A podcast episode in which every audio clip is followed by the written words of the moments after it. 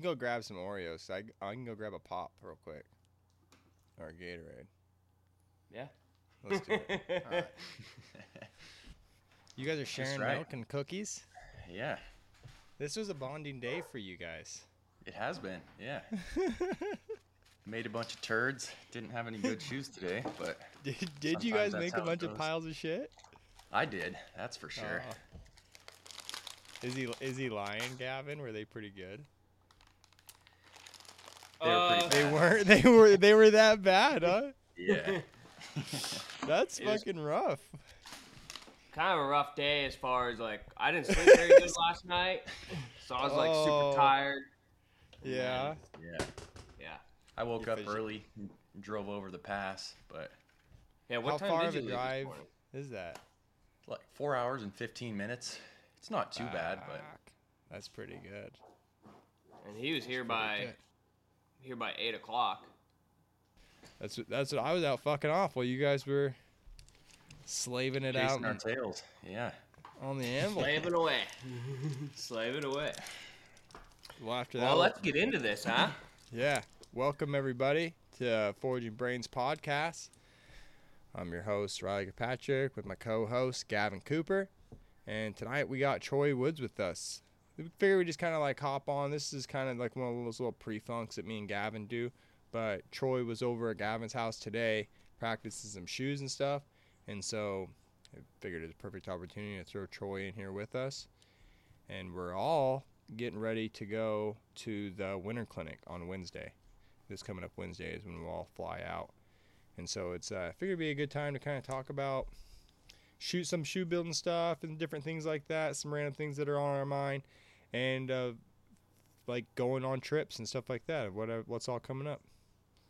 Yeah, it'd also be good to hear. Um, you know, Troy has a pretty unique story so far, as far as like he's only been shoeing for like three and a half years, right? Yeah. And he's already had quite a bit of success in the competitive horseshoeing world. So I think um he could have some motivational words for anybody that's like coming up at their stage, like early in their um, you know careers of starting to shoe horses as well. And he could probably have some uh, words of motivation for anybody that's like trying to aspire to be great.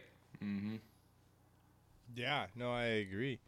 Uh, we can kind of jump right into that if you guys want to. Uh, so that is kind of so. You are three years, right, into shoeing yeah horses. Just, just about three and a half, but Just about pretty three and a new. half. Yeah. you're new enough that you're still counting the half years. Yeah, for sure. it's kind of like it's kind of like you, you got a newborn baby. You know, you don't say the, you don't say the years till they're past two. Like Yeah. oh, they're still 24 months. You know. so- Yeah. Uh, I've been shoeing for 42 months now. yeah, exactly. So so new, we're still counting the halfies. But man, in your short little career, you really just kind of kept your foot on the gas pedal. It's been a a cool thing to see uh, what's possible, right? I think Yeah. that's what that's was kind of like a really cool thing for this for everybody to see and young people to see in your in your steps. So like but how has it been from your footsteps? Like, do you how do you feel about your accomplishments so far? Do you feel ahead, behind, right where you should be? Well, one thing we should catch people up on is the last time that we had Troy on here, you guys were at the contest and he was working to get on the WCB team. Mhm. Yeah, But now he has made the WCB team. yeah, I guess I just took for granted that people would know. Like, like why wouldn't you be keeping up with Troy Woods? yeah, Yeah, Troy say has accomplished a pretty big task. I and I think you are the first Cat One to go from Cat One to the WCB team. So I think that that's that's pretty cool. Yeah, for sure. I would say that I've tried to take it seriously from day one and like not let any opportunities pass me by. Um, like anybody that reached out and wanted to help me, I've tried to capitalize on that, and I'm thankful I have. But I think there's a long way to go, and I've got goals that I haven't done yet. So What? But do you feel like there's times now where you're like, you don't listen to everybody, where you're like, well, I'm not gonna listen to that motherfucker. Like, you you have to you have to be getting close enough now, like it- for sure that you like you see the writing on the wall. Some people aren't like either a you know you know you know them or like you do know more than them, and not even that. Like I'm not trying to say like oh you should be cocky and once you know more than somebody, there's nothing they can teach you. But there's Mhm. also times where you're like. You're not gonna be rude, Yeah. but you're like, okay, thanks for the advice, man. Yeah. moving, moving on. Yeah. I think I could learn something from everybody, even if it's what not to do. So Really? for the people that like I think would be like lower in the dominance hierarchy, than like yeah, they might have some advice for me, but I might not listen to it as much as I would of like one of you guys or somebody like one of my teammates right now. Um, but yeah, I try to try to be conscientious of I could try to learn something from everybody and not count anything out. Man, I'd say I, I would like to say I do that, but I know I don't. I, I, I know if I see a wreck, like if I like you just look at something, it's like I don't even want to watch what I won't shouldn't do from you. Like I got a pretty good idea what I shouldn't do right now. And I feel like Yeah. you do Yeah. too, but I'm like, but so I just get away from me. Yeah. Sometimes I think like that. I try to stay away from it, but Oh, it's, yeah. it's definitely understandable. I get it. but maybe he hasn't been around long enough to uh, witness very many wrecks yet. Right. And I'm still the young guy too. Like I'm the new guy that's I not wonder uh, what is the youngest team guy that has ever made the team? Was it Dylan? Dylan. Or Yeah, is it he you? made it when he was 19. So Oh, okay. I guess Were you 20? I guess I was still 19 when I qualified. He might have made it when he was 18, but Hmm. but yeah, he's Well, you got some time to see some wrecks ahead of you. yeah, How for sure. how old was Cody? Oh, Gregory? Uh, yeah, I don't know. That's a good question. he might have been 18. Yeah. He might Well. have. I'm not sure. I'm, not- I'm Might not have to go back in time and uh, I think- hustle at it. I think is Cody still the youngest journeyman? Dylan is. Dylan, Dylan Yep. got that. hmm That's cool. Yeah, I didn't. Yeah. I, I know. I know that Cody was the youngest for a little while, so. But that would make sense Mhm. if Dylan. Yeah, I think Dylan was like 15 or 14. Dylan was 15 and Cody was as well, but Dylan beat him by like a month or two. So Oh, right. yeah, wasn't Win's- much. A but win's a win. Yeah, records are records, you know. yeah, pretty proud of it as he should be. yeah, Yeah. man. Yeah. That's uh So- that that's one of the goals I need to really go and take care of is I need to go get my journeyman. it's one of those things that's like people always like, Oh, you're a journeyman? Like, no, I'm not. Troy, Troy asked me that today. Like, uh, do you think Riley will set out and get a journeyman? And I was like, honestly, I don't know. I need to. I really need to. Like it's one of those things where like I need to just buckle down and just go and do it yeah. and Mhm. just play the game for the day. So when you started out, Troy, did you have goals set immediately, or have these goals kind of like evolved as you've kind of like hit these landmarks? I think I started setting goals when I surrounded myself around the WCB of like how I- how I went was to- that? um I did, I had been shoeing for a year and a half when I went to Edgewood 2 years ago.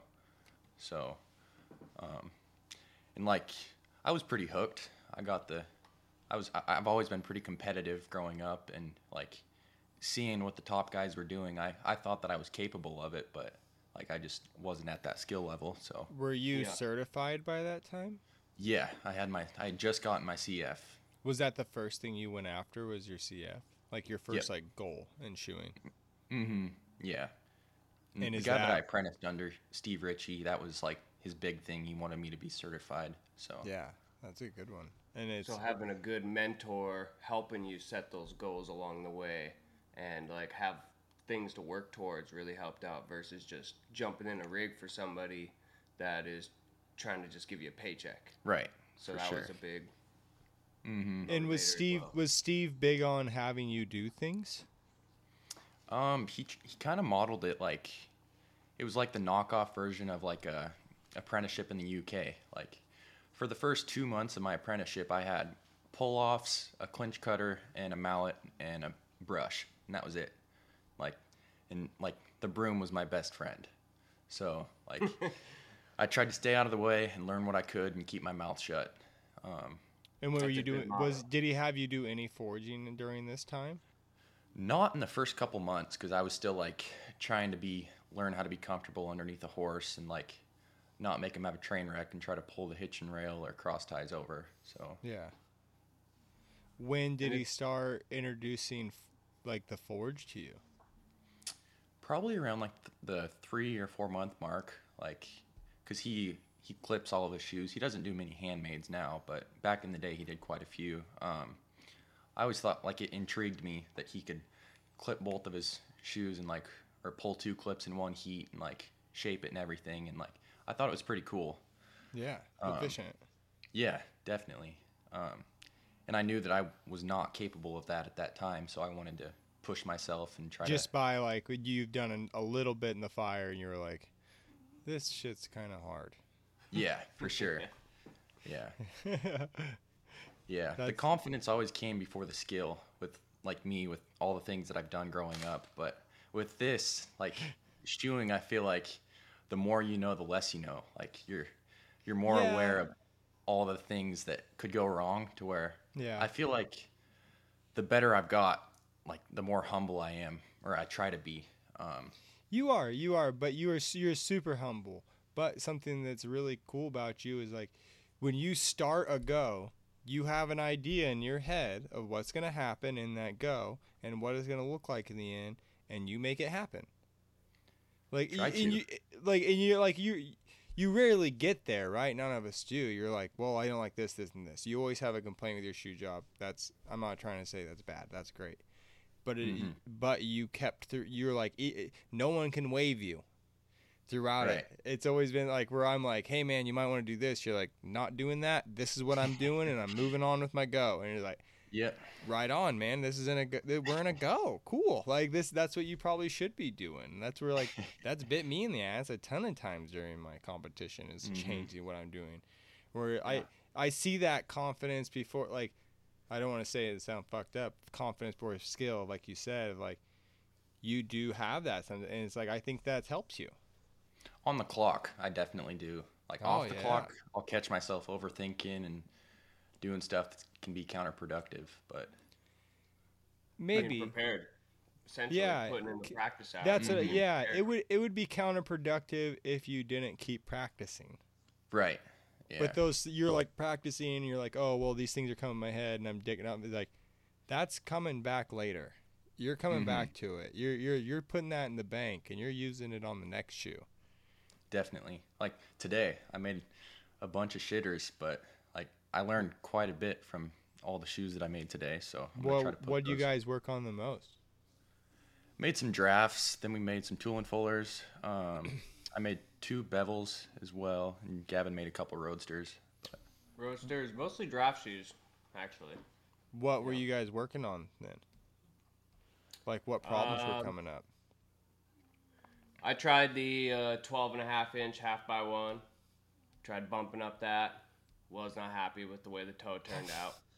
So then I What tried the. what happened with it? I don't know. I gotta I figure never even got how a to. I never even got a picture. Well, my phone was plugged in. Yeah, you My didn't phone you was didn't want to see it. it wasn't too great, but uh, I gotta figure out how to gather up a nice toe. Like, I don't know. It's just uh, trying to bump that much in there and uh, getting the offset right on that as well. Like, I offset it three quarters, but like looking at it when I was getting ready to bump it, it just looked like there was so much to the outside and almost like looked weeny, right? So Yeah. Yeah, Yeah, it's man, it's uh, hard because I thought the same th- thing when I made that shoe a couple nights ago. I was like, I was bumping it. I'm like, Jeebus, I have like. is that why you bumped the outside up? I just bumped the outside up because that's what Mark told me to do. Oh, Mark put that. I don't know if you saw that in the comment section. On I made that 11 inches of quarter by one. Well, Okay, Mark yeah. and Milster is like, well, why are you doing that? Is this a forging exercise? And I'm like, well, I'm just trying to find the top and bottom of each section. You know, Uh-huh. like when you're gonna jump to the next section. He's, well, he he cut out a bunch of work for me, and he just told me all of Cat Six's sections of what they used. I'm like, he's like, well, this is what we used on Cat Six, you know. And I, I forget. I forget, like they they didn't jump up to quarter by one until man, it was a while. It was like 13 and a half or something like that is when they finally bu- jumped up to the next one. Oh, But he's- But he said that they would uh they would bump up two thirds of the shoe. Yeah, he says so. We always went 12 inches and under was half, uh, one by one, one by half. 12 to 13 inches, you were gonna of one by half is two thirds in the toe. You're gonna bump two thirds and then you're gonna bump the toe. Yeah. Yeah, if I would have bumped up my outside, it would have made a bit more sense. But hmm. yeah, I you know, but then when I made that shoe, I thought, I don't know if I would needed to bump up that outside. I mean, you from the fucking- beginning. yeah, You you shut it down so much that you go to whipping on the dang Yeah. thing to get the width. I'm like, when I got done, I was like, I drew on this thing again. I don't know if I needed thought it. The width was I think come I think the only thing is like it did is like it it made it easy. The caulking came quick. I had a square, Mm-hmm. you know, when I turned that thing up, it was pretty, you know, because I just put a bump into it, so that came quick. But the reason that lateral looks so big is because all you're gonna do is flatten it. Yeah. Really, you're gonna flatten it and gather it up a little bit and be done with it pretty much. But then the medial, you're getting after that thing. You're well, the main reason I didn't send like you a picture was the caulk turned out really bad.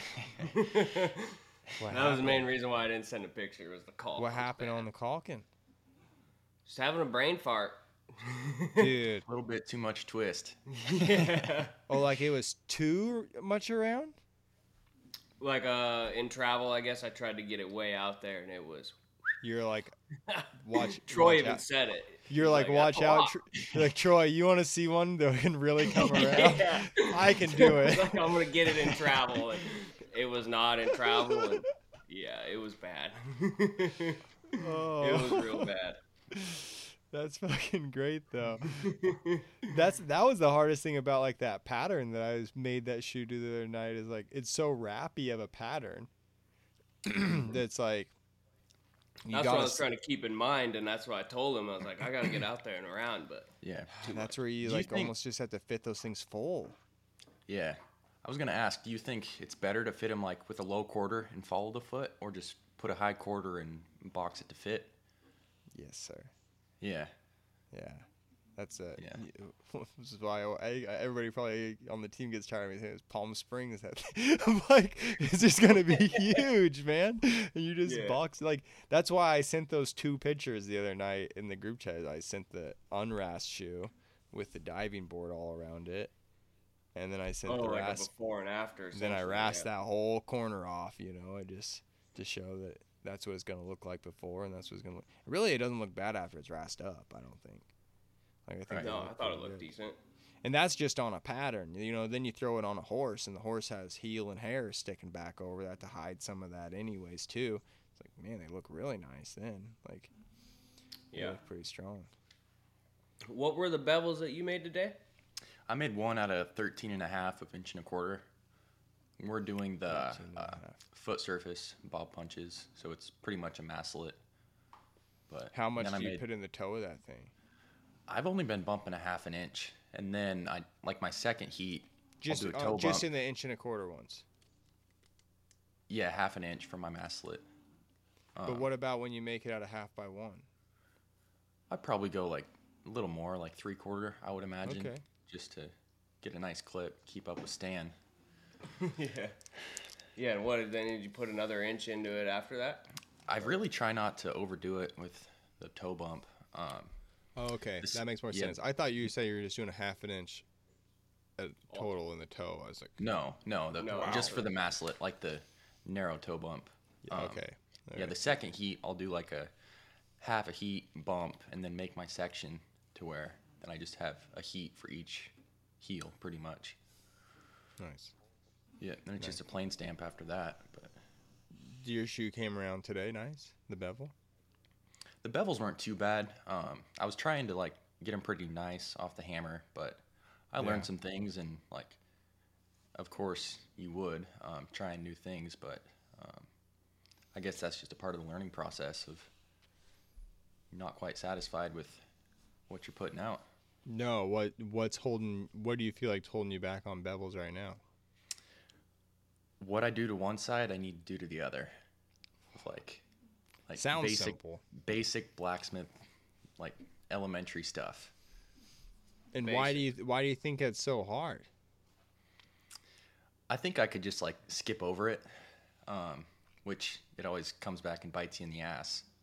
But um, Well, it's easy. To, it's easy to like over exaggerate something and you don't think you are, but then you look at it later and you're like, yeah, "Whoa, what was I doing there?" Mm-hmm. yeah, I've kind of got the preset of like you hear people like you never want to cheat the medial toe, and then Dude, like a, that's lat- what I was a lateral is out and around. So like I have a shoe that's like super elongated on the diagonal, and it is.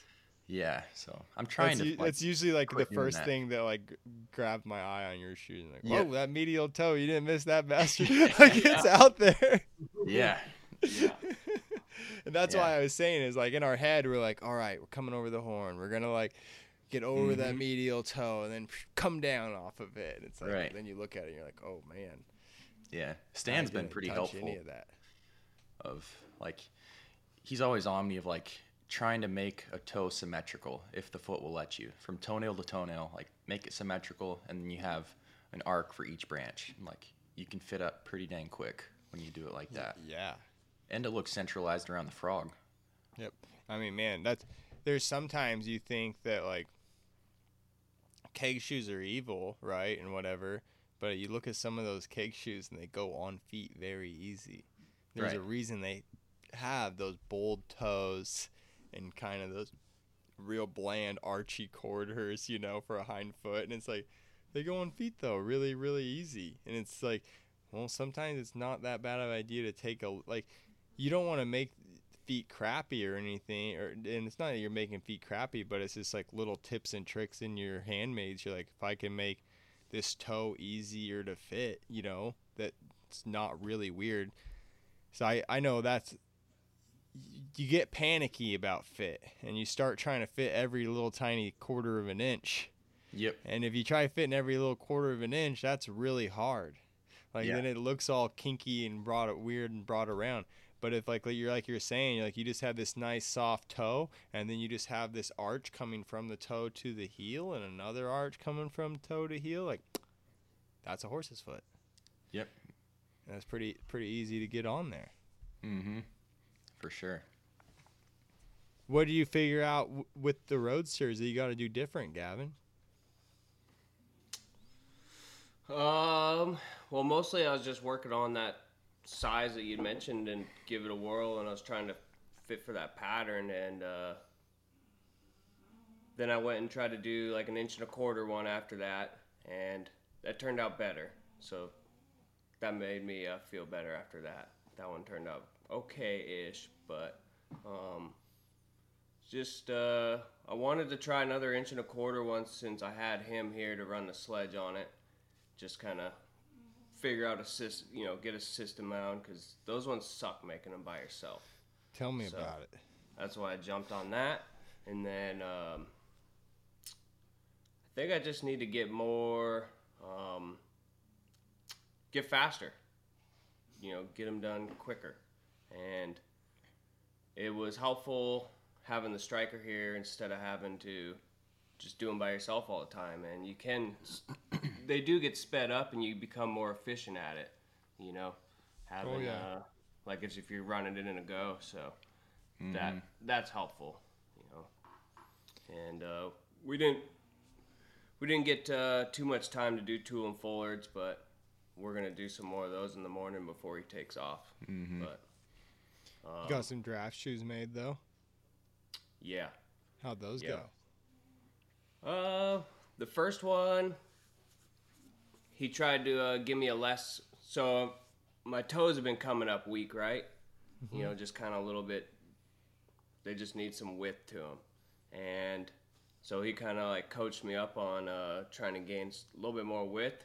So the second one uh, was a How lot are you better. going about grabbing, getting the width out of there?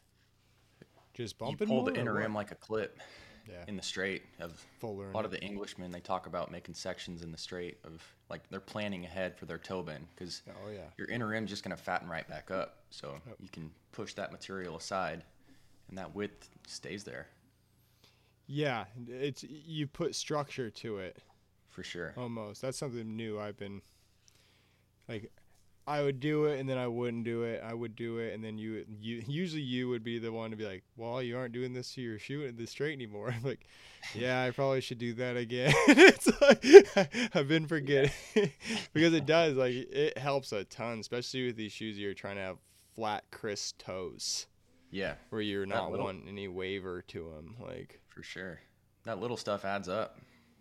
Huge because you if you think too you're like well i'll do it at the end i'll do it at the end but like that's how you have that super peeled inside rim you know that the Mhm. ground surface of the section is further in than the hoof surface of the section, or the vice versa Yeah, you guys know what i mean the hoof Right. side is if you're looking at the ground side of the shoe you can see the inside rims tilted it's on Yeah. the diagonal because you, the Mhm. hammer just blew it up there but if you do it in the beginning, you forge on it so many more times that it's all nice and evened out, and the section's straight up and down on the inside. Mm-hmm. Did it? Did it help your toes out, Gavin? Big time. Did it? Big time. Yeah. So that was uh helpful and came out cleaner, you know, and then also obviously working on like heel checks. Like my other ones are just a little bit weeny, so just trying to get them nice and nice. They and, coming uh, around nicer today. Yes. Yeah. Nice. On uh the the ones after the first one. Yeah. Yeah. Yeah, some progress, and then uh, we'll crack out a few more tomorrow morning, and Yeah, Yeah, I thought that was a good idea too. Like Troy was telling the other day, like working on like uh, crappier shapes and stuff like Yeah. that. yeah, That's a good idea on those draft shoes, especially on those like a lot of times drafts will have those really wrappy quarters or wrapped around heels where it's like, and that shoe that's one of the hardest things to do on that shoe is to get those heels to come around and not screw them all up. yeah. That was the shape he was basically putting them all uh, in all the day was uh, just not like a table shoe, you know.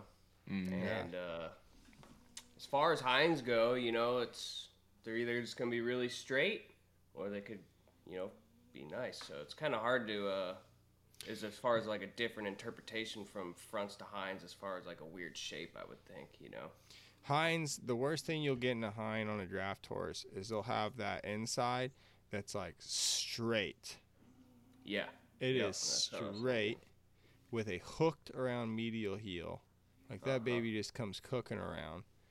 And the lateral will just be so far out that you'll never think it's that far when you're at the anvil. You know, you'll continually Yeah. be like, "There's no way, there's no way," there's, and then you'll come over to the horse and you still see quarter sticking out past your shoe. you're like, "God damn, what do I do?" Like, that's that's the worst that could happen on those like for ugly high, and that is a hard, hard, hard shape to put in Oh, the yeah. shoe, and not Yeah. make it look just mangled, Putting Right. straight spots in horseshoes is hard. Dude. Especially those draft shoes. Like I, I made that one the other night that I sent to the group chat that was super straight through the, and it was like when you're fullering, you feel like, man, I feel like I've been going straight forever. like it's like you're driving through the desert. You're like, Yeah. geez, there ever Going gonna be a attic. turn? Getting lost. oh man, Yeah. it was. Those are hard. They're really hard to make. Yeah, one thing. So I tried making one two and fuller here before we had a little bit of time, but uh, was trying to use a different block, and One of those ones that I made at your place with the pup that I think the PNW team's still using. Okay, yeah. No, the first Gav's thing I got did is I ran the inside super coarse, just because it just wasn't set up. You know, I've been used to using the one that you got there, so Yeah, that happens pretty easy on those, where you just But- get like used to a section, and not to Yeah. just foldering them. Mm-hmm. Where that's kind of like the whole gig on them is you have to eventually just get to a point where you're just like got eyes on the tools, and laser beaming them to the to the center the other section. thing is uh, it's not lit very well in there, so it's got some dark shadows. So it's Yeah. like I don't know if I'm seeing the inside or. Dude. Especially it's such a little rim. It's such a tiny little like flat spot on the tool and Yeah. you have no idea where you are.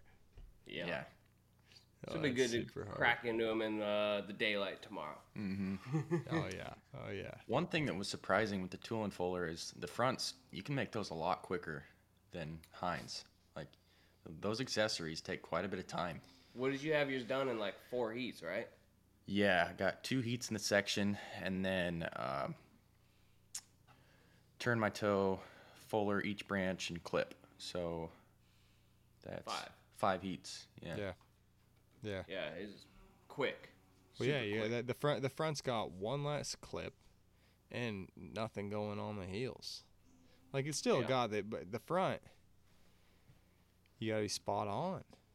That block he made with those heels in there is pretty sweet. Yeah, that those heel blocks they come in handy. But some people aren't a fan of them, but I think I am. I I like that. Yeah, it's I, they they can be super nice if everybody's on the same page. Mm-hmm. Like I Oh, think yeah. I think that's where they're at. We're like if everybody's coming out and like things are going good, sections are good, oh, they're sweet. But if you got guys that are like you might need to cut a little off some heels. This guy is gonna be bigger than this guy. Something like it's like, eh, maybe a waste of time. it's like those heels are gonna need doctored either way. Like, I had a conversation with Stan about it, and he says that like the heel blocks that have the spine that aren't just like a generic like spooned over. Um, he says it gives you a target to shoot for, so he thinks that you like fit up quicker. oh like, yeah, you actually have a reference point. You're, Yeah. you're not just like fitting into nothing really. Like What's in, the spine? like the the line that goes down the the heel, like it's not just a generic rounded. Oh, the Yeah. splitter block? No. you know, like it's got the line in the. You know, like if you're There looking go. at the heel, you're like look like the shoe's on the foot. You're looking at the foot, and Oh, I see. Yeah. it looks saying. like Yeah. there's a yeah, line yeah, going down the heel. Yeah, Yes. the- like Yeah, yeah, lines yeah. out into the section. Yeah, I see Mhm. what you're saying. Well, that's that line's like calling your pocket. Mhm. yeah. Like that's where I'm going, right here. Mhm. That's where it's gonna be, and it's like so you see a lot more upper teams throw the line on there, and then you From the see get go. yeah from the get go or they rasp them in, you know, and they no matter what it's gonna get rasped a little bit up and stuff. But like he's saying they have it right away, so it's just like then they got they know right where to put it. They aren't trying to like guess where they're gonna rasp the line in. Mhm. But then you see some other teams they'll just round them off. So then it's not it's not pointing somewhere. You know what I mean? It- Yeah. It, looks really good when it's in line. It Yeah. doesn't look very good when you missed it. Right. so when your spine, when the spine isn't lined up with the heel line but spine, you're like So it's a commitment essentially. Yeah. Oh yeah. Yeah. It's a big commitment. Mhm. I guess It it's is. the same with the hinds on the medial wedge. You know, if you put that line in there. Yeah, ours is a little. The hinds a little different because the hinds it's socially acceptable to not call your pocket on them. Yeah, I guess. Uh, It's it's okay to round it for Yeah. safety, Yeah. even though that back half ain't hitting nothing. It's still for Unless it's safety. Fluffy in the next pan. Yeah, exactly. yeah, that's about it. possible, possible. This, the, the the hinds, it's like that's where the easy part is is fitting up. Is you gotta be you gotta be mm-hmm. kind of big on the outside. You Two know, clip. you're just it's like a pleasure fit on the outside. The inside's just a is a pleasure hunter fit. It's not a it's not penny on a penny, really. A little bit of a hall pass. I feel like there is, don't you? Yeah. I've never been on a hind foot, so it's hard for me to say. But Well, when you're practicing with those guys, like with the WCB, are they like pretty? Are they trying to fit that inside penny on a penny? From what I remember, yeah, they were fitting Are they? pretty tight. Well, like tight, yeah. No, no flat center on there, but is it Right. like with the foot? Um, Like Ray Charles couldn't tell there was a shoe on there. I I would say he he he'd probably be able to feel the shoe, but Yeah. yeah. It, it Yeah. just it seems like that a little bit. I, I could be I could be wrong obviously, but it feels like you gotta have a little bit of a beauty ring around it. I feel You like there's definitely a hall pass on Roadster Day for the medial. Oh yeah, Yeah, like yeah.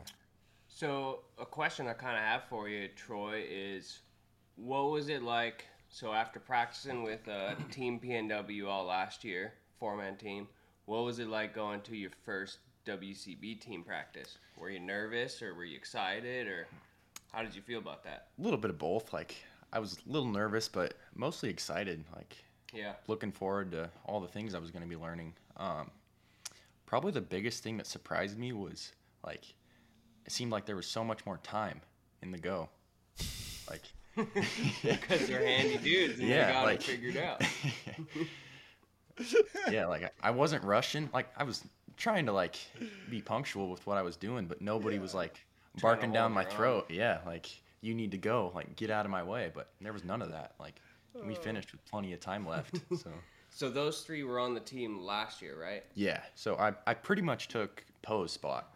Yeah. Um, same corner of the horse, just a lefty. yeah. Hopefully, What- I could hold up that corner as well as he did. That's the goal.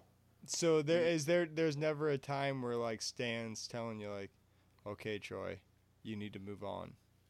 In the group chat, like that's But, where but they not take during me to school, but practices. Practice, he's just Um, letting it roll. It's Or like pretty much the like drill. we're just trying to help every each other out. Like the camaraderie and teamwork on there, it was it was pretty cool to see. I thought it was Yeah. gonna be like a lot more chop busting, but like I think they realized that they're only as strong as their weakest link, and like it's pretty evident that I am their weakest link. So they just want to help me out and help me learn as much as I can, which I'm thankful for that. That is that is a different dynamic right away. Yeah, Yeah. And and, and just like you are a very teachable weakest link. I try to be. And so like it's one thing if your weakest link is very unteachable. That's Yeah. very that's frustrating. Well, you know how like when babies, when they're like newborns or whatever, like their brains are like a sponge, right? So Troy's still like in the young stage, like I'm malleable. his brain is still like a sponge and able to soak it in, Oh yeah. you know. Um, No, for he sure. asked me something today, like, "What do you notice in me?" I was like, "You're very attentive, you know. You pay attention, and you're always like willing to jump in there and try to learn something from somebody."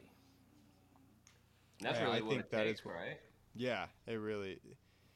It, it, he's one of those people. It's like you give him advice because he knows he's gonna use it Mm-hmm. too.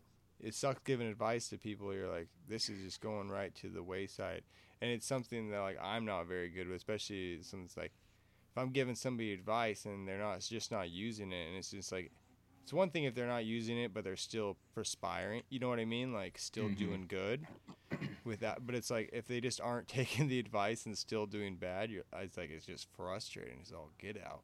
Yeah. Where like that just doesn't happen with you. You like take that advice and you might even take it further. You're like, yeah, I tried to do that, but I couldn't figure it out, and I didn't want to ask anybody again, so I just figured it out. Bang my head against the wall. yeah, but but uh. like it's it, that's what's helped you out of a ton. It's just like that's the only way. There's like there's zero shortcut. You have to put in the same amount of hours. So it's pretty easy, I bet, for people to look and be like, well, you've only been shoeing horses for three and a half years, and but in reality, you've probably put more hours in the shop than they have in their 10 years or their 15 years. So it's like, well, that's where it's at right there. It's like, it's an hour log, and Troy logged more hours than you. so that's why he's doing Yeah. better. I definitely don't want to have any regrets when I'm like old and can't like get underneath horses anymore. I don't want to look back and like, man, I wish I would have done this. So I want to try my. Go ahead. the bitter reality is you're gonna. Right. Everybody, Yeah. to Yep. So it's Yeah. like yeah, don't don't don't beat yourself up later in life that you're like, well, shit, I got some regrets because like I don't want to be like bearer of bad news for you. It's like, but guess what, dude? If you're out trap practicing all the time, you aren't doing something that like you're always taken from something. Mhm. There's never there's never a, where you're like, well, I'm just this is free timing right here. You know, it's the only thing I have to be doing. It's like there's there's always something else. Always. I something guess- else. I guess at this point in my life, like I don't have many responsibilities. Like I've got a girlfriend, but I don't have any kids, or like I can Yeah. just I can spend as much time in the shop as I want, and I, I try to do that the best I can because I enjoy it. But Yeah, um, easy to do when yeah. you really like it. yeah, But it's What also kinda- that you you you like it. A lot of people really like things and they don't still make it happen for them, or they have opportunities handed to them and don't make it happen for them. Like where you have perfect opportunity, you like you live above your shop, you don't have any other responsibilities, so like that allows you also to keep your clientele probably lower, and you get to stay in the shop more, mm-hmm. and like you get to you get to accomplish these goals way easier. yeah, Didn't you say like in the wintertime up there, it gets pretty wintry, right? And like yeah, the horseshoeing slows down in the sense of trimming and for sure. pulling Yeah, shoes or whatever. So there's more clients than I would like that like they're like, well, we'll see you in the spring. Like, and that's not too good for the pocketbook, but. Um, so I end up just thankfully I've I've got a power hammer and press. So yeah, you've been building a lot of like hammers and uh, tongs and stuff lately, right? yeah, trying to, and that all started from going to a clinic at Riley's place. Like he lit that fire for me. So Yeah, that was the first time I met you. yeah, Oh, Coming was to- it? yeah, Troy came with Russell Colvin and Steve, and they took uh, an axe and hammer making clinic at my house. Oh shit. And we Yeah. made, I, th- well, I think, like we made tongs too while you were Yep. there. Made some Well, how long you tongs. how long have you been at it to that point? I want to say it was like just about a year. And you're going straight into making hammers. Well, it was Russell's idea, and he hit Steve up. And Steve was like, "Hey, do you want to come with?" And like, I, I wasn't gonna try to pass that opportunity by. So, Hell yeah. A lot of people know who Riley is. So, It was, it was funny, but like even then, man, I saw that glimpse into because I was I was telling Chelsea the story just the other day of like Troy's always so confident in what he's doing. It doesn't matter who's telling him what to do.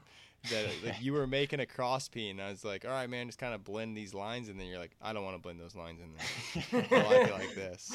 And I'm like, okay, well, I'm just trying to like tell help you out here, and you're like, yeah, uh, fuck me then. this is yeah. I'm like, Yeah. who the fuck cares what I say? Yeah. What is I? What do I know about hammers? yeah. but I was like, man, the guy kid knows what he wants. Not gonna let anybody screw that up for you. You were like, I really like how it looks right now. I'm not screwing with it anymore. Yeah. yeah, I remember at that point, like, I had a pretty fat cross peen, and like, it looked like somebody was clipping it with like a rounding hammer. Like, there was so many hammer in it. So I was like, I, I thought of it like aim small, miss small. So I was like, I want a really narrow peen. So like, it helped, but like, it it like cut right through the shoe. It didn't like make a good source. So yeah, there's a point where a fuller becomes a hot cut. yeah, much, it's, yeah. it's no longer just spreading metal; it's just going right through it, Just slicing right Yeah. through her. yeah, it was pretty funny because uh, Steve didn't like the hammer that he made at your place, so he was like, he kind of bummed me into giving that first hammer that I made to him, and the first thing he did with it was like he ground my peen back. That's funny. so, but yeah, that thing lives in his shoeing truck now, which I think is kind of cool. But that is super cool, man. yeah, Just another case of like seizing an opportunity when an opportunity was there for him. You know, Yeah. jumped on it and you know, look at the hammers he's building now. They're fucking sweet. Oh yeah, man, your your hammers are super super clean. That is uh it is a cool thing to see. And it's cool that is like Gavin's right that you had you saw that you're like you probably already knew you're like, man, clientele dies around me yeah, around winter. I have a shop Mhm. space already that I could start put putting some tools in. Like, Yeah. I might as well start saving up and try to create another source of income for myself in the winter time. right. It's a, Mhm. why would you not take that's every every horseshoer that is like pretty successful and pretty w- well known has done multiple things. Yeah, They Yeah. don't like it, it. I don't think there's many out there that have just shot horses. right. I, I don't. I think they've all make make sense of other ventures. You know, Mhm. to other I kinda- opportunities. I think like to be sort of successful in anything in life, you need to be well rounded. Yep. So You're working at that. trying to be. Yeah. Do Think, you uh, do you have other goals for your shoeing outside of competition? to be honest, not really. Like I I enjoy the contests, being around the WCB, and I think it's pretty cool that they're doing Spruce Meadows again. So Yeah. in a couple of years, I'll try to see if I can climb that mountain.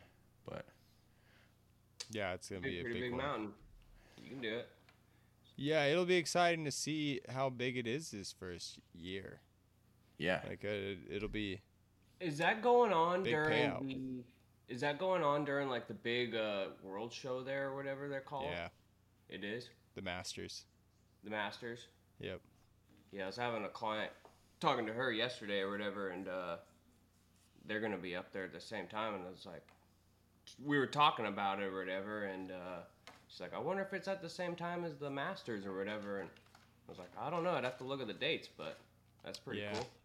Yeah, it's at the same time. That's why it's kind of it's gonna be a big deal. There's a bunch of people Yeah. around and everything. So pretty so good almost kind of be like a sort of Calgary type feel then, I guess, yeah. to a degree, yeah, with Oh, yeah, I don't know. I don't. I never got to go to Calgary, but I think also it might be a little different because I think Calgary was Calgary's a rodeo.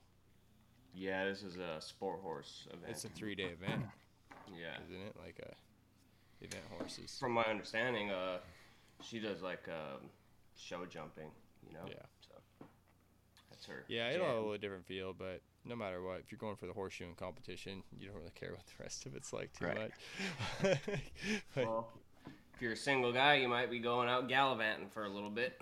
yeah, you might be. Could you a show jumper None of us are. No. That's Well, do uh, you do you live in an area that couldn't like is there clientele there that will be that could let you work through the winter like eventually? Yeah. Like I I do the border patrol's horses. Um, Steve actually just recently gave me that account, but that's been a good one. And then um, there's a big Morgan farm that I do their horses, and that's one of my favorite stops. Actually, Nice. on Monday I'll be going there. But How does that border patrol account work? So is it uh, by the government or Yep. Mm-hmm. Really? Yeah, just the U.S. Border Patrol. How many horses is it? they have, um, they only have five right now, but like last year they had nine, and Okay. they retired a couple, and then I think one of them died, like at colic or something. But yeah, yeah. the winters are pretty hard. So Do they keep them shot all year round then? yep. Yeah. Mhm. Sharp shoes in the wintertime, and I would like to keep handmades in them in the summer, but depends on how many. What are they? Are they wearing out the shoes like every trip? Um, yeah, it depends on how hard they're riding them. But, Yeah. Yeah, they go out in the back country and like see if they're finding anything out there. People trying to cross the border, but That's up up north it's pretty uneventful. Yeah, no one's trying to go from Canada to America. Right. Yeah, Yeah, I was wondering. They're probably trying to keep Americans, uh, trying trying to keep Americans back on our side. like, hey, get back here. Yeah. Yeah. I was actually talking to one of the agents uh, last time I was out there, and he said that they've caught two people in the last 15 years. oh, jeez. Oh, damn. Yeah, I guess it's not like the Mexican border. I guess. right. No, why are my tax dollars paying you, Troy? Sell all those five horses. Top Sorry, dollar. Troy. They gotta go. Two people in 15 years is not enough. Oh, that's awesome. They probably weren't even. They probably weren't even trying to do anything. This border patrol is like, "Hey, you're the first guy I've seen in six years of this job. I'm arresting you." oh, jeez. How funny. long do you foresee yourself uh, competing with the WCB, and how much longer do you think you foresee yourself just uh, competing? Um, I would say as long as I can, or like as long as it interests me. Um, I don't have any plan on slowing down anytime soon. Like, Didn't you say you do uh, uh, an amount of fitness as well. Yeah, Like, like, trying to keep in shape. hmm yeah, I work out after I forge every day, and I hate that. Like it's it's one of those things like I just have to have discipline with and make Didn't myself you say do you it. forge but- till like midnight sometimes? Uh, like last summer I was. I was getting pretty crazy with that, but now I'm trying to like be a little bit more fit and have have some good lungs so I don't like bog down in the vice. But Yeah. um but yeah, like day to day I like probably spend like 3 hours making shoes, couple hours making hammers, and then like most of the time like if I could swing it, I just want to do like a half day shoeing to where like I still have energy when I come back to the shop and I'm not just pooped. Yeah. Um, but yeah, like three hours making shoes normally, um, and then I run a mile and do some pull ups and push ups after. But like, I, I never look forward to that part of the day. You run them like on a treadmill, or you go out and run in No. the snow? No, I put gloves on and long johns and sweats and go out in the winter. Go sweater out. yeah, my dad always tell would tell me to br- embrace the suck. So Yeah, exactly. trying to do my best to do that. I heard a good saying the other day that discipline creates motivation. And I thought that was kind of a good one of like there's those times of like you don't have the motivation to do it, but discipline will carry you through. And by carrying through with it that, you know, with that, eventually that discipline will create into more motivation because you know you can get through it and you know you can keep on doing it. I thought, I Mhm. thought that was a pretty good saying because Yeah. sometimes people will say like, "Oh, well, I just don't have the motivation to do it." It's like, well, that's when discipline needs to kick in, and you Right. gotta go out there and just make it happen. Just hmm I like that quote. it was a a good good one. one. Because there is a lot of times where like, man, I I I'll be out there like I'm cutting a piece in the bar saw, like in the saw, and I'm like, you can still go in. You can still Eight go inside. yeah. You can still go inside. it can still happen. And you're like, eh, but once it gets in the fire, once you do like a bit, like I just like I got to get myself to the fire. And once I get it in the fire I'm going, I'm like, all right, it's happening. I'm I'm gonna. And then as you're going through it, you start gaining some motivation, and you know you're like, all right, it's looking okay. I'm Yeah. just kind of come around. All right, I want to see this through to the end, and then like, Mm-hmm. so I thought that was a good one, a good one. Yeah, I guess I'm spoiled because I've got like pretty nice heated shop that like it's not a inconvenience of being out in the weather like you. Like, Oh, dude, the that other- probably sucks in the winter. The other time. night I was grinding hammers till like almost nine o'clock at night, and I, before I left the shop, it was like 19 out there. I was just like, no fucking wonder. I was shivering pretty bad at the grinder because the grinder's just like blowing cold air on you. Yeah, You got to keep off the cooling the hammer down with the water. your hands Yeah. are wet. Like it's just like uh, sometimes it just sucks, but pretty Yeah. view. Mhm. the view's not. Free view. It's dark out, can't see nothing, but I All can hear. I can out. hear stuff sometimes. yeah. see stuff. See stuff wandering by. Yeah. Might be creepy. yeah. I like oh man. No, it would be easier with a warm shop. Warm shop would. I definitely think that a lot. Like, man, Yeah. that would be nice. To be out here in a Yeah. shirt For me, yeah, it's going on the run. Like I just stare at my shoes sometimes. Like don't want to put them on, but that's why. I, that's why I see the treadmill. I was like, I could maybe see if if I had a treadmill, I'd maybe run a mile. but uh, actually, just putting on shoes and going and running for a mile. That's hard. That is Mhm. a yeah, and it's cold enough that like I don't want to spend much time out there, so I end up like running as fast as I can, and that like that sucks in itself. burning So, your lungs away. yeah. in that cold air, just chill. Young and dumb. No, but it's Yeah, huge. A lot of people don't think about it. You got to have a lot of cardio in the vice. yeah, for It's sure. a, it's a big deal. And the pull ups and push ups I think are pretty beneficial too of like pushing down on a sandbox or even a rasp, like to get that shoe topped off. You you gotta put some weight on it. I think I think pull ups. I do pull ups and push ups, and I think they're huge for your back. Cause like they might not seem like it, but they're big core workouts. Mhm. Especially like if you do your pull ups where you're pulling your knees up as you do each one too, where you're like completely flexing your core each entire pull. Like man, that's when you, like Stretching your back out at the same time. it stretches your back out a little bit. Like I'll hang from the pull up bar a little bit and let it Yeah. stretch me out. But it's like people that have back problems usually because they got a beer belly. Yeah. Like it's a very Mhm. common thing. Guys are like, "Oh, keep bending over like that, hurt your back." You're like, "Yeah, keep fucking having that fat ass belly. You're gonna hurt your back too, bud." Like, Yeah. you might want to take care of yourself a little bit because, like, if you're out there underneath horses a whole bunch and you're just working your back out nonstop underneath horses, you gotta Mhm. you gotta take care of that front side, or at least do something to help yourself out, or it's just For sure. gonna hurt and keep hurting more and more and more. Yeah, in my apprenticeship, Steve Ritchie, he'd always talk about like doing sit-ups after work, and, like stretching Mhm. before work. But like his analogy is kind of like he thinks horseshoers get one-sided. Like they got a really strong back, but like most of the time a puss gut. That's exactly it, man. They Yeah. you're it's it feels fine when you're in equal when you're equaled out. Mm-hmm. When things are pulling evenly on each other. That's when For you're sure. doing pretty good. It always seems like the guys with the big guts are the, always the ones when you see them bent over, you just see a big old butt crack because their Yep. jeans are falling down. It's like that's something Oh, I've yeah. wondered about. Like, if you're Yeah. that guy, like showing You up gotta- to clients all the time, like how do you feel with your butt crack hanging out in front of a even- gal or a they guy? don't You even know, notice, dude. They don't even notice. Yeah try to be professional, and they're showing all They're their just- clients their crack. They're just trying I- to breathe.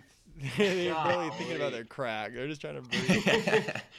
They're like, I get like someone give me my hoof cradle. I get self-conscious if like my shirt comes untucked while I'm working. You know, I'm like, I don't want them to see like my backside.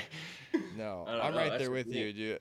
I, I tuck my shirt in before I go to the client. Everything, even my Yeah. sweatshirt, most time is underneneath my apron to kind of hold it down. Yeah. yeah, I don't want. I mean, my butt crack doesn't go up that high, anyways. But I just like there to see some the weird back bare comments. skin. or your pants don't sag that low. Yeah. yeah. Yeah. Oh man. yeah. Well, We're yeah, we got we got the we got the winter clinic coming up here real soon, and I thought kind of uh, something that'd be good to talk about a little bit with people because it is kind of a scary thing is traveling to a competition, and kind of I think we've all picked up some like tips and tricks of how to travel, a little Yeah. bit like with our tools, how to kind of do things, where to go. Uh, so I thought that would be kind of cool to go like each one of us kind of say what we've picked up with our our travels and like because it, it you you you know it's already a big thing to say you're going to go to your first WCB you know you get your membership you decide which one you're going to go to and now like booking booking the hotel room's easy right so they get they tell you where to go but then you mm-hmm. got to figure out how to pack your tools up and you got to figure out what to pack your tools up. What tools have to go in the check on? What can go in on your carry on? Like it It's usually like gonna be under that 50 pound mark. that's a big one. And so that's something that I found out is like, especially when I first started traveling to competitions and flying, I was selling tools. S- Still, Oh, like. I'd have tools with me, I'd bring. And so I was always overweight. And so if you are going to check in a bag, one 52 pound bag, so 50 pounds is the limit for all of them. Uh, there's not really a size restraint until you get to like surfboards, bicycle, you know, stuff like that. But the weight limit is where they get you, and it's 50 pounds. Yeah. And you want to have a box that is strong. So that's all of us pretty much. You go to a WCB or somewhere like that, you're going to mostly see Pelican cases or the Seahorse cases that the WCB sells. Some type mm-hmm. of hard plastic case is usually the preferred route because With wheels. the with wheels. Yes. With, With wheels and a handle like that goes up and down. That's Yep. because you're gonna have to wheel this thing in and out of the airport, up into the trucks or to the around the contest and everything, and you're gonna be close. You're gonna be at 50 pounds. Like you, Back It's and gonna forth be- to the uh, hotel. Yep. Yep, yep. And so you you want to find some type of Pelican, or even now Harbor Freight has those hard sided boxes The now too. Apache. I just bought The me Apaches. one yesterday. They're pretty good. They're pretty. They're pretty tough. They I but the one I got didn't have wheels. They might have one that has wheels there. They do. I just picked one up yesterday because. Uh, Yours has wheels and a handle. Yep. Yep. All right, there you go. So if you're looking for a cheap box, the Apache from Harbor Freight. and you usually get like twenty percent off codes and stuff. But I believe the Like, WCB sells the Seahorse ones, right? Yep. And I believe that they and the s- warranty it if it breaks. Yep. The Seahorse has a warranty, and I think they might be a dealer. I might be speaking out of my ass right now, but I'm pretty sure they warranty do the warranty stuff for you.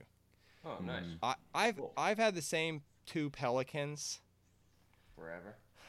nine years Yeah. possibly, and that used to be my complete route of like. So when I had a bunch of tools, I was saying it's cheaper to fly with two 50 pound boxes than it is to fly with one 60 pound box. Oh, if you're overweight. If you're overweight at all Yeah, over 50 pounds, they charge you for excessive weight. It's Yep. cheaper to fly with two, two under 50. And so that's the route I would usually take because if I was getting too heavy, I would have two Pelicans or something and I'd put some tools in. Or you could throw some tools in with you, like in a duffel bag with some clothes and stuff if you're a type of person that brings a lot of clothes. I, thing I'm, a, I'm a pretty minimal packer. yeah. One Like, thing to keep in go to these mind is now- if you're going to like the WCB or something, you don't have to worry about packing a sledgehammer because they got sledges there. So there's So that's a pounds. that's something that I do. If I'm going to a WCB, I don't pack obviously a sledgehammer. I don't pack a brush yeah. like a butcher brush, and I don't pack a uh, a half round file. I buy those three items when I get there. Yep. Yeah, And the usually well shot truck, they're they're pretty stocked on everything too, like hot Got rest, everything you need, all yep. of it. Yeah. And that's yeah. So I'll usually buy a hot rasp there too, and a silver pencil because I'll, if I try to pack the silver pencils, they blow up in the Pelican every time. They get Yeah. broken. I don't have good. That is one thing where I lack is like some people's toolboxes, like Brian Stralo's toolbox. He has uh, rolls, you know, like tool rolls Yeah. for all his fullers go in, and then he's got a fancy. container for all of his pritchels go in. He'll have everything bundled together and really nice, and then he has like an organizing net on the lid of the Pelican Yeah. with his pencils and band aids and everything. It's awesome. I think that's I'm that's that- really cool. Yeah. I'm not that organized. He's a lot more c- Mine, compartmentalized. mine are a bunch of shit cr- thrown in my box. like I'm like I'm dumping the whole box out every time I gotta find something. Well, you got my rolls in your gig. box, don't you, Troy? Yeah, I do. Um, just for my fullers and drifts and head stamps. Um, but I think like the main thing that like how I go about like packing for a contest is like there's a couple classes that you do at the contest. So I set aside all the tools that I'm going to be using in that class and then some spares. Um, Yep. Yeah, act like you're going to that anvil for the class.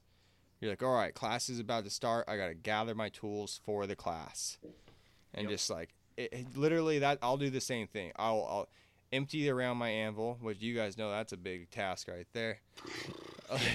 empty around that thing, and then I'll, I'll like, all right, this class, and I'll like set up on a tool tray like I'm about to start that class, and I'll always put my spare tools underneath, right underneath the tool tray leaned up against it, like my spare punch and my spare pritchel. Mhm. Then, yeah, so then you get a very visual. Because I've done that multiple times at home, like, oh crap, I don't have this pair of tongs, or I don't have this pritchel that I needed. Like, you, you do get a very clear view. Now, do you put your fullers and punches in a roll for organization or for to protect them? protect them for sure. Like I tune everything up before I leave, and nobody wants to be that guy camping out at Craig and Christine's little grinding station, tuning all their tools like ten minutes before the go. Like, um, I I feel like the biggest thing that I like missed out on in um, the first contest that I went to of like uh, Steve, he showed me how to tune like head stamps and pritchels and stuff but I went and did the first class and like I made pretty decent shoes. Um, I won the first day in the novice, but the second day I got second. Um, the first day, like my shoes, the nail fit was horrible. Like Steve had showed me how to tune that stuff, but I forgot or like wasn't paying attention or something. So I thought I would just get like a, a new head stamp and like, oh, it's an E head E head stamp, so it must be tuned good. So I show up Yeah. on the day and like it doesn't fit it at all. Yeah. So yeah. That is Yeah, because I have a uh, grinding rig there, so if you do need Mm-hmm. mess up a punch or something, they have a Yeah. something can fix right That's there. what it's mostly for. It's mostly for like you booger up the tip of a punch or something and go. Yep. Yeah. Or you or you take a big ding in your knife. They got a they got a little grinder station there to clean it on up. I But guess I- the main thing that I've I never keep like I've never wrapped my tools. Hmm. Well, the main thing the I keep fat rolls there. is hoof knives. If I'm packing hoof knives, Okay. and you do too. Yeah. That's about No. the only thing I use rolls My for. my hoof knives are just in my apron. Yeah. Oh, I just fold I just fold my apron up, throw it in the Pelican. My I, Oh. I fly with that bigger Pelican. Uh, it's not the 15, 20 or whatever that most people have. It's the 16 or something. It's just a little bit bigger one, and uh, I can fit my whole apron in there. oh, that's sweet. All folded up. handy. Yeah, I can usually so like in my in my box it for even these even these last ones we've been going to with the team events where we have to do tool and fuller. Tool and fuller adds a lot of weight to your box because you have to have the block and then all the other tooling to go with it, and a couple more tongs. And I can usually get in my box all my tools, my apron, and like two or three pairs of blue jeans. Hmm. Yeah. And so that But all that that I, really needs. Yeah, I get enough in there that I can get like I'll be wearing a pair of blue jeans, a couple more pairs of jeans, my backpack. I just have a backpack after that that I check on, that I carry with me. It's my carry on. So I'll have just one check on, and my carry on. And that also, like, I know it doesn't seem like much, but it's like I hate dragging around a bunch of boxes and stuff. So it's really nice when you get somewhere and you guys are like trying to get to the rental car, trying to get to the hotel. I just boom, got one box and a backpack. Like it's Yeah. it's super quick and easy to get around in the hotel and get set up. So it, Mhm. it, it has made it a, a lot more simple. But it is something like uh don't fret like don't don't waste time on those hotels. Everybody does a lot of time. What And, do you mean by don't waste time in the hotel? Well, I guess we did this time too, didn't we? like when Oh, they say when they open the block room for it, call Yes. in. Yeah. Call in. You're not getting up. charged that day. Even if you're like, well, I gotta. It's like you're getting charged uh, either way when you go. Yeah. It's Yeah, like it's made not costing you any more money to call right away and get a room in the block room. Like and Yeah. and especially if you're new to going to you want to be in the block hotel with everybody else. Like that's where you're gonna get to talk and be around other people and be a part of the whole entire event and a part of the whole entire situation. Because especially with your first couple WCBs, that's almost bigger than anything. Is just getting to go meet everybody and stand around the tent and kind of get a be a part of the environment get sucked into it. Yeah. And that's another thing is when you go. So you've packed your tools. Yeah, I guess we Gavin. Is that kind of how you pack your tools up? You'll just kind of like go through each class and get your tools gathered. Yeah, essentially, like I just pack everything that I absolutely need for this class, that class. So basically, there's three classes, right? So you need a two man, an individual, and the shoeing. And so I pack, make sure I got all those tools, and then I throw in an extra pritchel punch and an extra fuller, just in case, you know, because you never know. And Yep. uh, so I just make sure I got the bare necessities, the simple bare necessities. I was wondering if you caught the song. Troy's never even seen that movie. Is so old. Sitting over here munching on Oreos. The bare necessities. Oh. But All right, uh, so you got you got your tools, you got your your plane tickets. And plane tickets, one thing to like, don't look too many times. Each time you look at plane tickets on your phone, they, they, screw you. and they, They keep the you. price will go up each time you look. Like they just like they know it's something you need, and so they'll start they'll start fucking with you. And I I like getting a rental car every time. I I, I like being my my own man, have my own transportation, and so like try to find a group of friends that you're with. And try to get a rental car or something so you have a way to get around. Sometimes these contests are can be like 10, 15 minutes away from the host hotel and so it is really nice to have something to drive. Uh, Mhm. And it's also a good idea, like, act like your mom's coming with you. Bring a little bit of s- snacks, a jacket, like pack for the day. like because Yeah, it is like uh, you're you're gonna want to go and be there the whole entire time. Like so, it is like have be pre- kind of prepared for that. the weather for Amarillo while we're supposed to be there is actually looking fairly decent. Sunny, 53 degrees, 46 degrees, 45, Yeah, nice. 57, 64. perfect. So it's nicer than it is here. So still going to be a little chilly in the mornings, but it's The winter nice. clinic is even a little bit different because it's there's no classes or anything like that. It's all kind of a free for all. But I would Yeah. still definitely like bring a pair of like three eighths half inch tongs, a fuller, a punch and a pritchel and a hammer. It- Mhm. it- make make the most out of this event. You That's know, the beauty be- of it is you Yeah. can listen to a lecture from somebody and then like oh i want to go try that craig and the crew they have the uh, the rig set up there with all the anvils Yep. and you can just if there's an anvil open you can jump in on it and you can go try to build something you know There's you just learned how to there's steel, everything you need. yep so that's Everybody's standing Mm-hmm. around, but the only thing about it is there's gonna be. I think Gavin was saying the other day there's gonna be like 250 people signed up for this that's thing. what i was just trying to look up to see what the uh, members or the attendees count is up to Well, This is going to be the first one that I've been to. oh really, Really? Yeah. you've never been to a winter clinic No. and you're representing on the team, doing demos. This That's this great. will not be my first one. I'm looking think- forward to it. I don't know. I I think the winter clinic's still kind of a new thing. It's, I'm pretty sure. I'm pretty winter sure. clinic? Yeah. In Amarillo, I mean, the last few years, but it's been going on for quite a while. Well, long before time. well there was uh They've been doing like Diggs. super I think clinics. there's there's three winter clinics at Poors.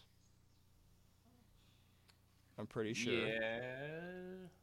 Poor did the one big super clinic a, a little while back, and then the next year there was a winter clinic at his new place.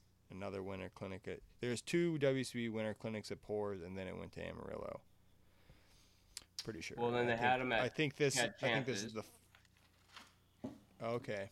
Yeah, they've, Yep. they've been going on for quite a long time. Uh, they've had them Yeah. down in Houston at uh, Gene's place, I think. Yep. So they've been. Yep. As far as the Amarillo at Wellshot, it's been the last few years, I guess. Well, Mhm. they, I think there was a because it, there was a break there for a little bit or something. Then um, Yeah, something like that. But winter clinic's a great time if uh, if you're just trying to learn a little bit about anything. You know, whole it's a great time to meet a bunch of people. Yeah, meet people, and uh, everyone's willing to talk to you. Do you have something that you plan on working on there, Gavin? Uh, Making use be- of all those minds standing around. Yeah, I'm gonna be uh, trying to focus on getting some podcast done for the podcast. Nothing. You don't have no shoe no shoe goals. Uh, I think we all know uh, the shoe goals, so we got contests working up here. So We've got roadsters, draft shoes, and two and fuller shoes. So I, I, I need to work. I need to work more on my medials of my roadsters. I would really like to have somebody like watch me do it, and I of uh, rasping up my medial wedges on my tool and fullers. It'd be really nice to have somebody watch Coach somebody up. way better. Yeah, man. What other time are you gonna have guys like Money, you know, standing around, Bodie, Carl, Stan, those type. You know what I mean? Like a lot of really good guys, and including the judges for the next contest. yeah, well, Pretty good opportunity Bodie is doing a lecture on uh, rasping. on rasping. Yeah, no, it'll be good. it'll be a very interesting. that might be uh, your solution. That'll be that first day is a pretty wicked little like I think a really good startup. Of that you got Craig doing fire management. Bodie's Yep. gonna do rasping, Yep. and I'm gonna do basic forging. So that What are first you day gonna- was very basic day. What are you gonna kind of include in the uh, the basic forging? Like, kind of just give like a rough outline. I mean, don't give it all away now, but Uh, just kind of like I think you guys have probably realized working with me that I like I'm very body aware of what's Yeah. going on with my body and like of kind of my anvil and of like I I feel like I have an okay understanding of what we do of how it affects the steel when we hit it and I think mm-hmm. I like I get how you can hit things with a hammer and make things happen a little bit. Like I don't I don't think I have it figured out at all, but I have like I think I I'm getting I've I'm down the trailhead, you know. I'm at least I'm at least like a quarter mile in on this hundred mile journey, like Yeah. so it's I I get so that's kind of where I'm gonna start going with it is that in in the blacksmithing world, those guys know moves. They don't really know a project too much. Some of them do. Some of them are like, well, I know how to make this bottle opener, but for the most part, they're like, well, I know how to do like half face blows. I know how to do this type of fullering move, this type of drawing technique, this type of bending technique. And so when they see a project, they kind of know how to break it down. Well, sometimes us as horseshoers, we aren't good at seeing a horseshoe and breaking it down into moves. yeah, And so when you some you know like a guy like Troy can see a horseshoe and make it for the first time because he can break it down into moves and be like, "Well, I've done that move before and I've done this move before and I've done that move before and this move before. I just haven't done them together like this." But I know I have to do this move before this move and this move before this move. And so just having that basic understanding of forging lets him attack a shoe. that kind of goes along. Uh, been seeing some people out there trying to work on some basic uh, shoes and kind of. I took down some notes the other night on just ways that would be able to help people, um, you know, move forward with that. Like basically what you said about, you know, this step goes to this step, and if you're trying to learn like just the basic shoes or whatever, like this is for me. I don't know if it necessarily like goes for what you're gonna be saying for your your demo or whatever, but like, um, if you're gonna make 30 fronts or whatever, start by making like 30 toe bends. You know, the Yep. first day, do 30 toe bends. That's day one. Go to day two, put a heel on the outside. You know, put a heel on all of All those shoes 30. that same day. Yep. And then Yep. the next day, do the medial heel with the medial safing. You know, do those uh, those heels all on that next day, and then uh, the next day, turn all thirty of those. Start with the outside branch, turn it, Yep. fuller it, or plain stamp it. You know, and then uh, the next day, do the medial branch, turn that one, fuller it, punch it, and then uh, if you're doing fronts or hinds, if you're doing the front, toe clip all of them, all in that one day. Like Yep. your first one, like you should see progression through that pile of shoes. You know, keep them like, um, you know, labeled like this is your first one, and you should see progression by the time you get to that like 30th shoe, right? You know, all those toe clips should be getting better. All the fullering should be getting better. You know, all the nail holes should be getting better. So And it, they might not. it might they not. might not. They might because you're going to be getting tired. Yes, too. that's true. So like you get to mm-hmm. cl- toe clip 20, you're like, man, up to 20 they were getting kind of good, and then they started falling off. But what you learned from 20 to 30 when you were tired might Yeah. help you out on number 31. Yeah. Because when you're tired, you learn some shortcuts. You're like, this sucks, and my hands hurt. i don't want to hit it any more than I absolutely have to uh huh. so you start figuring out like i'm gonna do this this is just a little bit easier you know you Yeah. learn some things in those in those struggles so like yeah don't don't get discouraged if they aren't all better So I guess to start with the first step of what Gavin said of like what do you think makes a good toe bend, Riley? It, it, it different like i hate saying this because it just fuels the fucking people that hate shoemakers like sometimes there's a difference between table shoes and shoes for horses. And i think like if you're making you know like th- that is very true especially with like a roadster.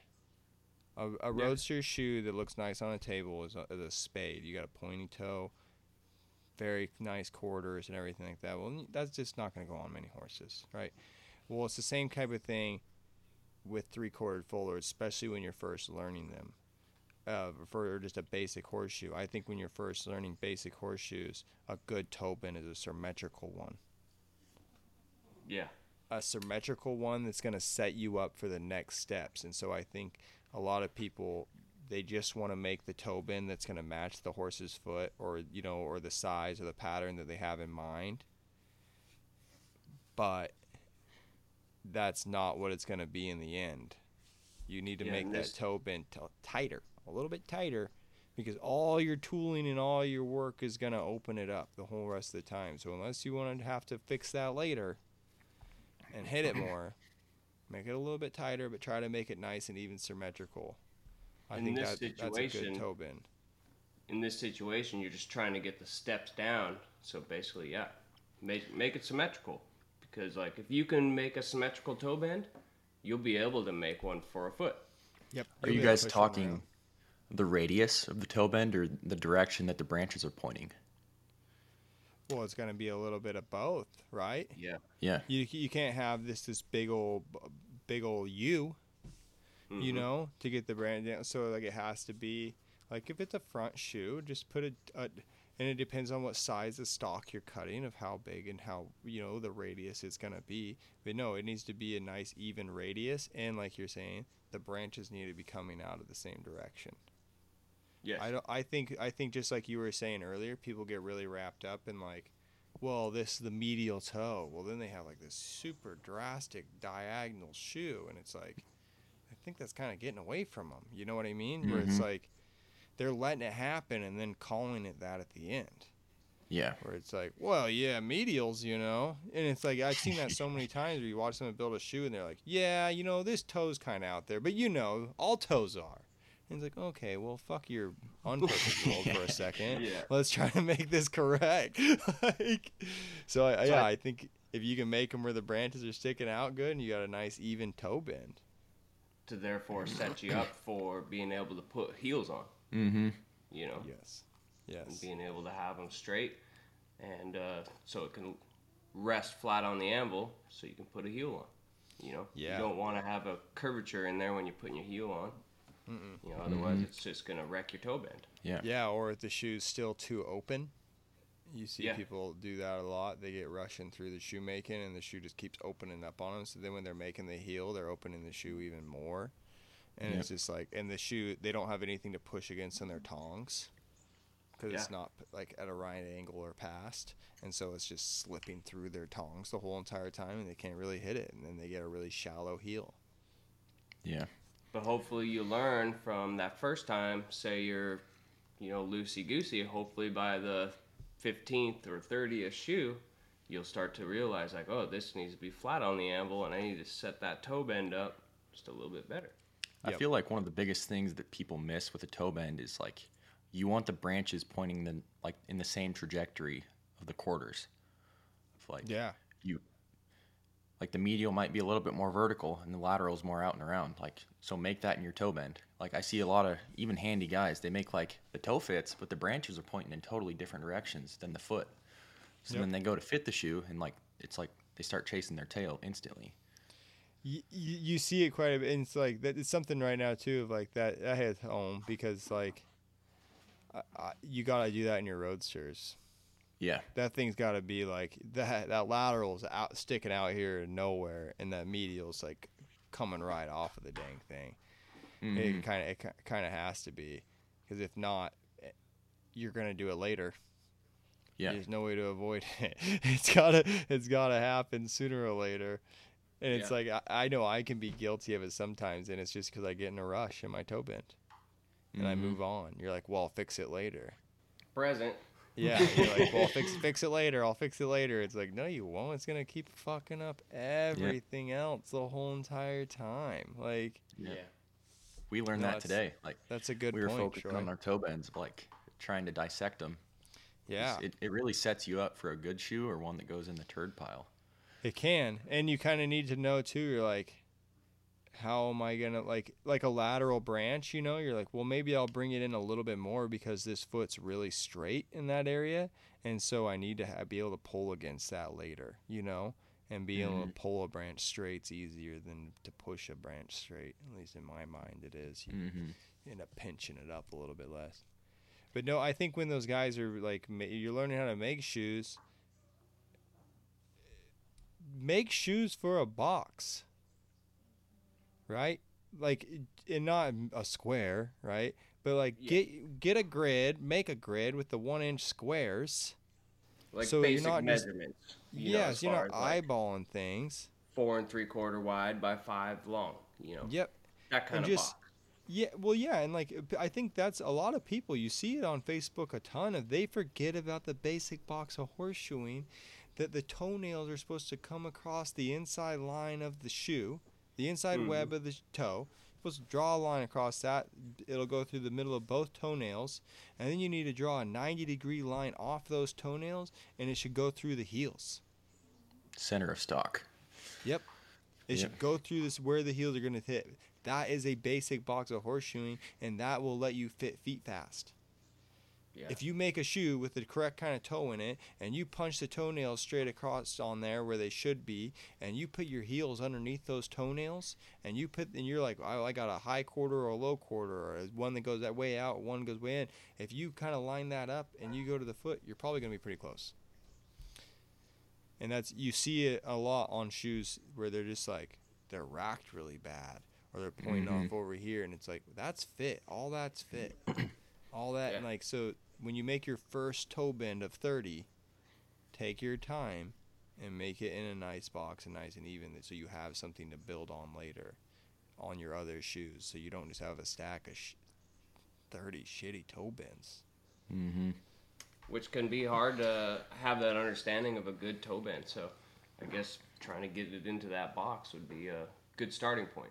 And a yeah, lot of you times, put like that thing on graph paper. The the diagonals, even the angle of the heel quarter matches with the angle of the toe quarter, and like the opposing bar, like it all lines up.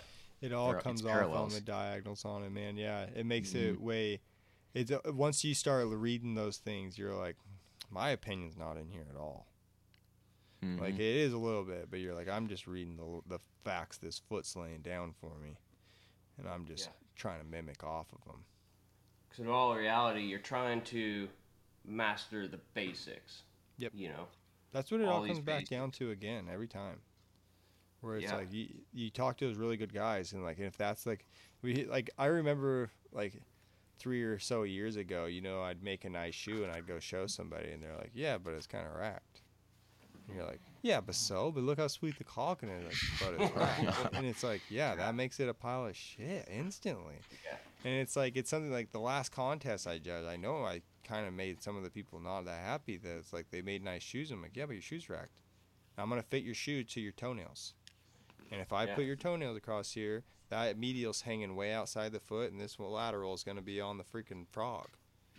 mm-hmm. And it's like, sorry, that's where you declare that, that's the pocket you called right there. Was where Mhm. those toenails were. That's where it all stems from. And so it's like it Mhm. is. Yeah, they need people need to slow down when they're learning to make the shoes and not try to. Yeah, I'd say slow down is key word there. So I jot some down, some of the uh, kind of like the basic elements or whatever. So correct me if I'm missing any of these. So I've got one, flat and level, two, nail holes, pritchling, fullering, and then three would be nail hole placement, too coarse, too fine, down the middle. Four would be your clip size, appropriate for each section, not too Clip- thin, Clip not too tall location. clip location. Um, five, sole pressure, shoe seated out on foot surface. Six, shoes are cleanly forged and boxed up with safing on medial branch, no sharp edges. And uh, seven would be shoe fits accordingly to required requirements if you're doing certification or a contest. Yeah, no, I think those are pretty good. Do you think there's bone any I'm missing out of there, Troy? Not off the top of my head. Um, I feel like another thing that's pretty beneficial is like being able to make a clean shoe off the hammer. Like you see a lot of those guys, like you could tell they spend a bunch of time rasping on them in the vise, but like Yep. it, it shouldn't take that. Like you need to learn how to use a brush when you should, and how to coin a shoe and flatten it. Like Yeah. A lot of people like to brush a lot. It drives me crazy. it's like, what are you doing? The slag's not Yeah. even loose yet. like, it's just, same thing with a flatter too. Like just pass after pass. yeah, you know my love with the flatter. like, man, I like to throw that thing across the shop some days. I was actually surprised today. Uh, Troy asked me, he's like, "Hey, you got a flatter around here?" Like, Oh, yeah, God, but it man. ain't been used in a while. but yeah, Final I- cleanup. Yeah. I, I I think that is super big that a lot of these guys don't know how to just run their hammer. And so I think that it's easy in this world to watch Facebook and watch someone handy make a shoe and you're like, "Well, he's moving really fast. I'm going to move really fast." Don't don't move really fast. If you're learning how to make shoes right now and your shoes aren't nice or just take. I don't ever want to see some if somebody's like, "Yep, four heats," and it's like, "It looks like it. You should have took fucking eight. like, stop Truth taking hurt. four heats. Quit it. Quit taking four.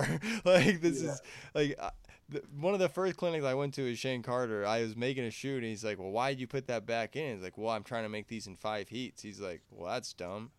What's the point of a five heat shoe that's gonna go to the scrap bucket?" yeah, And it was like, well, I guess that's a pretty good point. Like then maybe I, I should take a little bit more time. Like and that went the wrong way for me for a while there. Like I got pretty watchmakery, but it taught me how to like.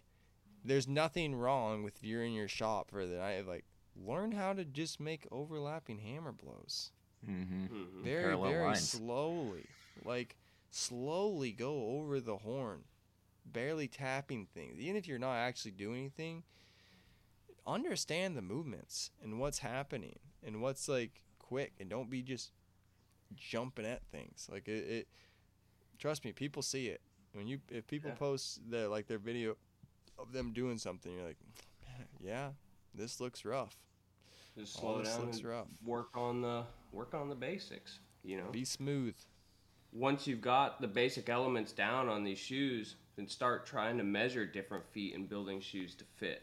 It doesn't make sense to jump ahead of the basic elements and make something complicated if you cannot do the basic elements. You know, Nailed it. Nailed it. Man, it's like shooting a bow. Guys that they want to shoot their bow and it's like or even their gun and it's like it's really hard to sight in a rifle when you can't pull a fucking trigger. yeah, So, Yeah. don't Mm-hmm. don't go adjusting anything until you you're you're consistent.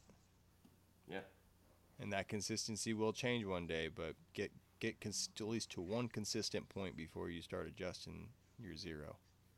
Yeah. Well, I think uh, those could be some good uh, final words for this podcast. I think. Yeah, man. No, this is great. Quick looking little jump on to win, seeing win a while. Winter Clinic. yeah. It was fun. Thanks for having me on, guys. No, man, Yeah. it's great. Hope you guys have a good practice tomorrow, and I'll be in the Well, woods. I think something that'll be cool though is uh, you know maybe the next time we have Troy on, he'll be able to kind of like fill us in on some of the stuff that he's learned from being on the WCB team for the whole year. Yeah, know. I agree. Be a good little catch up. We'll Mhm. talk to the guy again. Yeah. Perfect. well, thanks All for right, listening, guys. everybody. We'll see you uh, in a few days if we're gonna be there. Yeah. Yep. All right. Thanks, everybody.